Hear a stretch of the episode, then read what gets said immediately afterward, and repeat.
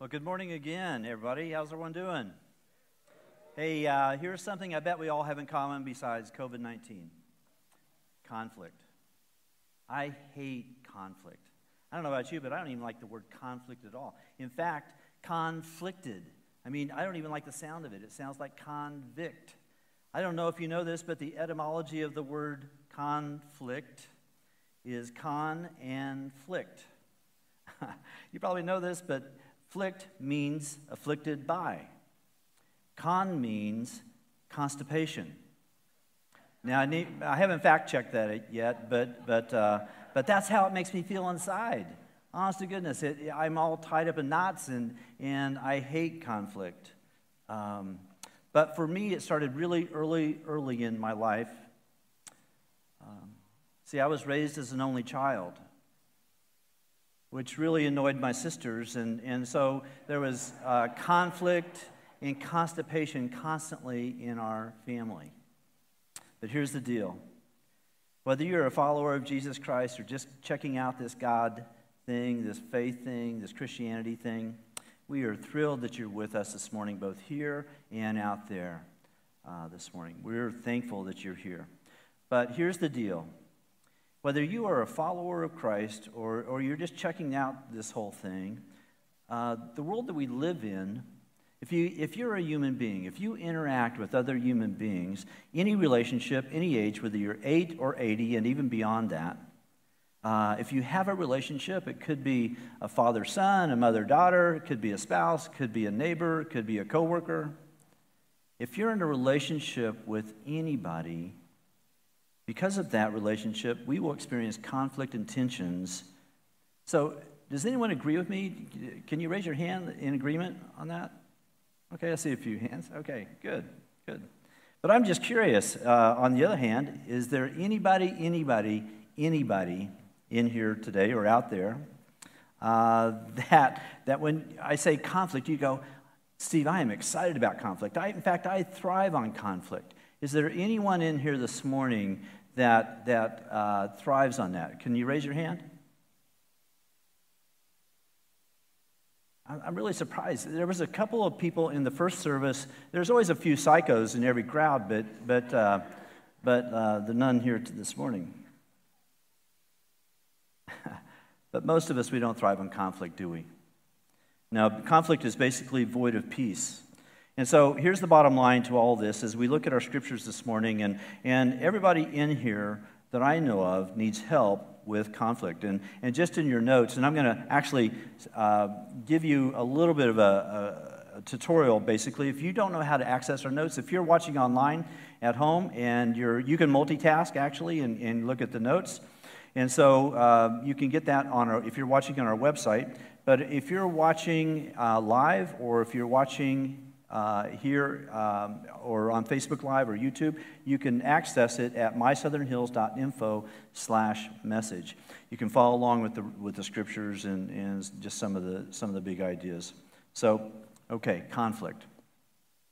The Apostle Paul challenges us uh, in many books that he's written, uh, but he challenges us really in, in the book of Romans in chapter 12 uh, he says this in verse 18. And if you would be so kind, if you could read this with me, it's on the TV and it's on the screens above as well. So read this with me. If possible, as far as it depends on you, live at peace with everybody, everyone. So if you're taking notes, focus on if possible. Those are really key words, if possible, because peace is our goal, should be our goal. Isn't that a relevant message for today? As I was looking at the news channels and all the things that are happening in the world today, that is so relevant. It's great advice. So let's look at our primary passage of Scripture this morning as we continue on this journey that, that we have through the book of the Apostle Paul's letter to the Philippians. We're going to look today and pick this up in chapter 4, and we're going to focus on verses 1 through 5 here this morning. So, kind of a tight, tight verse. So, beginning in verse 1. Paul starts out in this uh, fourth chapter. He says, Therefore, my brothers and sisters, you whom I love and long for, my joy and crown, stand firm in the Lord in this way, dear friends. So, who's he talking to here? He's talking to his family, he's talking to his beloved family. And he's telling them to stand firm, stand firm in the Lord. And so, why do these believers need to grow stable? Well, a couple of reasons. Uh, externally, they were being persecuted by, um, let's see, the Romans, and that was kind of a big deal. And they were also being pressured by the unchurched and the unsaved in their own communities. Uh, it sounds a little bit like today in some ways. You know, the New Testament warns us to expect external trials and internal battles. Uh, but in Christ, even though there are enemies without and there are enemies within, we can stand firm and not be shaken. And now he jumps into a conflict with his church family and he addresses it head on, just like Paul always does. Beginning in verse 2, he says, I plead with Euodia and I plead with Syntyche to agree with each other in the Lord. Yes, and I ask you, loyal yokefellow, help these women who have contended at my side in the cause of the gospel, along with Clement and the rest of my fellow workers, whose names are in the book of life. Rejoice in the Lord always. I will say it again rejoice. Let your gentleness be evident to all. The Lord is near. In these first few verses of, of chapter 4, Paul actually shines a spotlight on the problem that's kind of been in the undertow and kind of discernible through this whole letter to the church in Philippi. So there were in this church in Philippi two lovely ladies. I'm sure they were. Yet they were arguing with one another. They were having a significant conflict and they were in some kind of disagreement. Someone suggested they both sang in the choir and they had to wear a mask and they hated singing, singing with the mask on, but I kind of doubt that. But at any rate, there's some difference that they were having and which put them out of harmony and, and into a conflict with each other. And so the quarrel was starting to spread throughout the entire church. And some were taking sides, and it was beginning to threaten the actual unity of the church in Philippi. They hadn't divided yet, but, and it wasn't a church split, but they were on the verge of it. Conflict doesn't happen in church, right? No. When I was growing up, my parents were very vested and invested in serving in our hometown church. It was the first, first Baptist Church in Mulvane, Kansas, a small, small town. And one Sunday, uh, our pastor was at the very ornate pulpit on the middle of the stage, and all of a sudden, coming down the middle aisle of the church was a deacon with a, with a white note in his hand. And so he's running, running, running, and he gets to the edge of the stage, and the, and the, and the pastor, there's only one pastor in the church, um, he looks at this guy as he's coming forward. He leans down, and the deacon hands him the note and he says, I need, he reads the note, and he said, I need to interrupt the sermon for just a moment. And I need to inform the parents that the fourth grade boys are now in complete control of their Sunday school class and are holding Mrs. Snyder as a hostage. now, we've come close here at Southern Hills to having some situations, but we've never had anything like that. We never had a hostage situation happen. And I would challenge anyone to try to do that to Miss Michelle. But my mom, St. Doris, pleaded with the deacon council to keep me from being booted from the church. My dad was the chairman of the deacons. Wasn't good. Conflict doesn't happen in the church, right? How many of you, when, you were growing up, were in a church youth group? Raise your hands. Okay. Kind of a younger crowd here today, which is good. Uh, you know, for you guys, you know, I was once your age. This is our youth group here. Everyone applaud that they're here this morning. I was once your age. I know it's hard to believe that. I, I just know it's hard to, to imagine that, but I was once your age. But when I was your age, I don't even think youth groups were invented yet. And so, in the town that I was in, in the church that I was in, I had to develop my own sense of entertainment. And so, one of those things, and I was looking for it all the time, we had training union on Sunday nights, we had Wednesday nights, the potluck suppers, all kinds of things going on. And then Sundays, of course, were an all day affair. So I was always looking for entertainment, and that part of that came from a mandatory monthly business meeting that the, the church held on Wednesday nights. And most of the time, the meetings were extremely boring. It's extremely boring. Not like ours. I mean, here at Southern Hills, ours are pretty cool and exciting, but this, these were pretty boring. But occasionally there were some really humorous things that, that happened and some drama, and because of the conflicts that took place within the church. The most memorable one that I can remember was a conflict over, and it wasn't over carpet, it wasn't over paint colors, it wasn't over anything like that. It was over deviled eggs. Whether they should be served at our Wednesday night potluck suppers. Really? Demon possessed eggs? I mean, no, no. No conflict in the church, right? So the Apostle Paul is writing this letter about a conflict with people who should be, let me repeat, should be, and let me repeat, should be on the same page, on the same team. I'm sure the conflict in, the, in this church was much more serious than deviled eggs. But Paul says that two things are needed to settle this conflict on the basis of the amazing testimony that we've kind of re- been revealed to us through this entire letter to the church in Philippi. So, if I could just take a pause here just for a moment and just kind of review where we've been in, in this wonderful, wonderful study. And I have to just make a personal comment. This, this study has been so meaningful to me as I read this and I've read it in numerous translations over the last few months.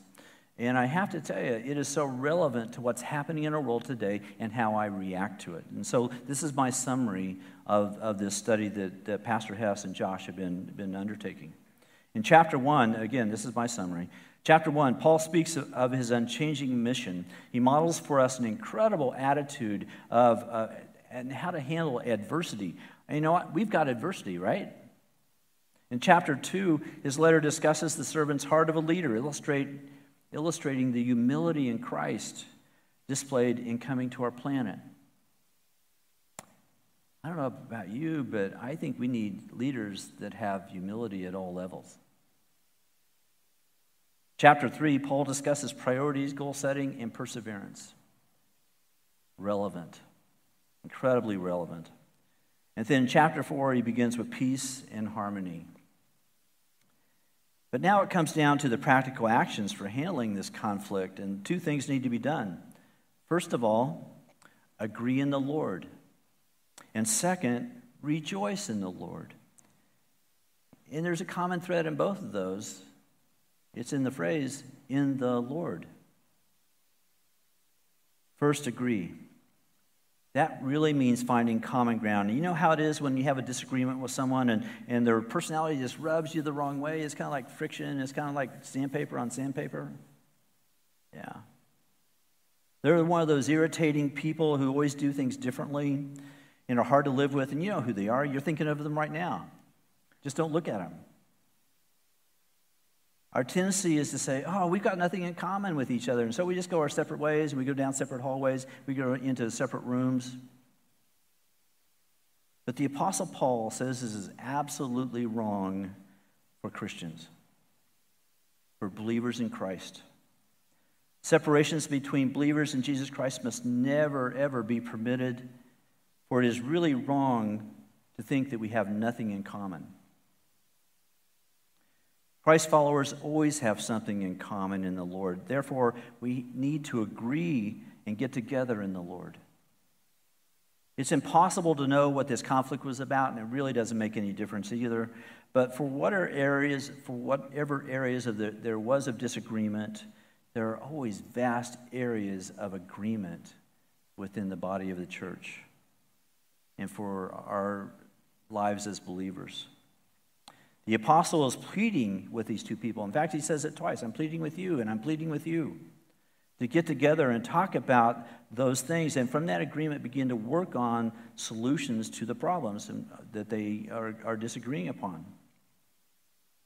I think that if they did that, they would soon find that starting from that basis in areas of disagreement, that they would begin to shrink and shrivel until there was nothing left and they were agreed in the Lord to what the solution is. Next, he points out that, and I think this is something that, re, that is really important. He points out that, uh, that sometimes it requires outside help. And I'm glad he mentions this, actually, because this is the basis for brothers and sisters in Christ and actually for Christian counseling. Counseling can be tremendously helpful in this area. It's sometimes really difficult for us to see beyond our own areas of disagreement. And can we agree to agree that we all have blind spots? That we just can't see ourselves? But when a third party comes in, they can, we can look through their eyes in the situation. And what might seem of paramount importance, just huge importance to us, often if you see it through someone else's perspective, it changes. So the Apostle Paul says this in verse 3. He says, Yes, I ask you, loyal yokefellow, help these women who have continued at my side in the cause of the gospel, along with Clement and the rest of my fellow workers, whose names are in the book of life. So, as I've studied this passage and, I, and, I, and in my reading, many scholars are kind of wondering who the loyal yokefellow is. In some translations, it's companion, sometimes it's partner, but it, it all means the same thing. And so, some have suggested some unknown person in Philippi who he'd worked with previously Another thing, it's one of the young men that's there with him in prison, and one of those guys is doing the dictation, uh, writing as a secretary and writing down what Paul's saying. But I can see Paul personally in, there in prison dictating this letter to one of the men who traveled with him, but, but whoever he's talking to really doesn't make that much difference. But he's, what he really wants to do is he wants a third party to step in and step up and help these two ladies settle this conflict so that the disagreement no longer stands between them, separating them and the church, but they agree in the Lord. The second activity is really important as well, and it's really the theme of the entire in the uh, book of Philippians. It's called Rejoicing in the Lord. Rejoice in the Lord. That's also necessary. In order to agree, it's critical that we find a place where that we can rejoice in what is taking place. In fact, he's used this word rejoice in the Lord. This is the third and fourth time in the book, and he asked the church again to rejoice. It says, Rejoice in the Lord always. And again I say, rejoice. This is the mark of, a, of spiritual maturity. There's a verse in 1 Thessalonians that, that is of similar uh, in some ways. It says, Rejoice always, pray without ceasing, in everything give thanks, for this is the will of God in Christ Jesus concerning you. We need to learn that it all comes into our lives and, and, and that everything that comes into our lives, even these irritating conflicts with others, is sin of the Lord, either to one, reveal something in our own hearts that we can't see on our own, or two, to give us an opportunity to love others with gentleness and kindness, which is possible only through the power of Jesus Christ. And so he adds these verses in, in these words in verse 5. He says, Let your graciousness be known to everyone, your sweet gentleness, let everyone see that. That's why you are a Christ follower, that they might see sweetness and graciousness that you have in Christ. And you, say, you might say, Steve, well, how, you know, this is great to say, but how do you actually do this? Because sometimes we get so angry about something that someone has done, and you can hardly find words to express it. We've all been there. And they continue to be irritating over and over and over again. How do you do this? Stand firm. Stand firm in the Lord. The Lord is available to you. And you have someone within who is able to do this with you. If we do the possible, God will do the impossible. Now, believe it Stand firm. Act on that basis. I encourage us all to be in agreement and of the same mind and rejoice in the Lord. Let your gentleness be known to all, and in particular to those who are on the same team. Now, standing firm requires some self examination, and the Apostle Paul commanded that the Corinthians examine themselves in 2 Corinthians 13. He says this He says, Test yourselves to see that you are in the faith. So I'm going to ask you this morning as we close uh, two reflective questions. And they're just for you. And that's why I use the word reflective, because just internalize these. So here's the first question Is Christ in you? Is he real, genuine? Is there an alive relationship where you know his peace and his joy and experience his peace and rejoicing? Second question is up here on the screens as well. Is Christ in you? Where he shows through you to others in gracious, kind, giving, sacrificial, and loving rejoicing throughout your relationships? Is it evident? And here's an action that I would want us all to take this morning. Uh, does everyone have their cell phone with you? Pull it out of your pocket or, or um, to where I can see it. Let me see your cell phone. Okay, good. Almost everybody? Okay. What I want you to do this morning is, and we haven't done this in a while, but I want you to take two minutes or less and think of a partner, a yoke fellow in the faith. And I want you to text them a gentle, kind, loving, encouraging message of gratitude in the spirit of rejoicing.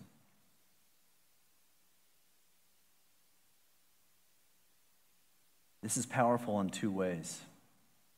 Just takes a moment to do. I think we as Christians need to spend more time rejoicing, celebrating what we have in Christ. And this is a simple way to do it. Just give you a moment.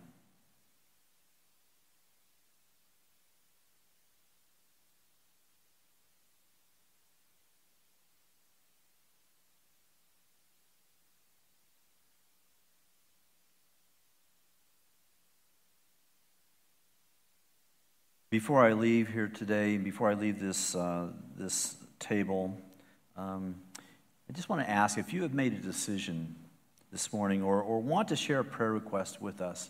I know Jesse mentioned that earlier at the beginning, but, but um, we want to hear from you. We'd love to hear your comments and how you're doing. Um, we cannot be touched enough, I think, in this, in this environment. So email us at info at shbctulsa.com org or on our website at mysouthernhills.church slash get connected.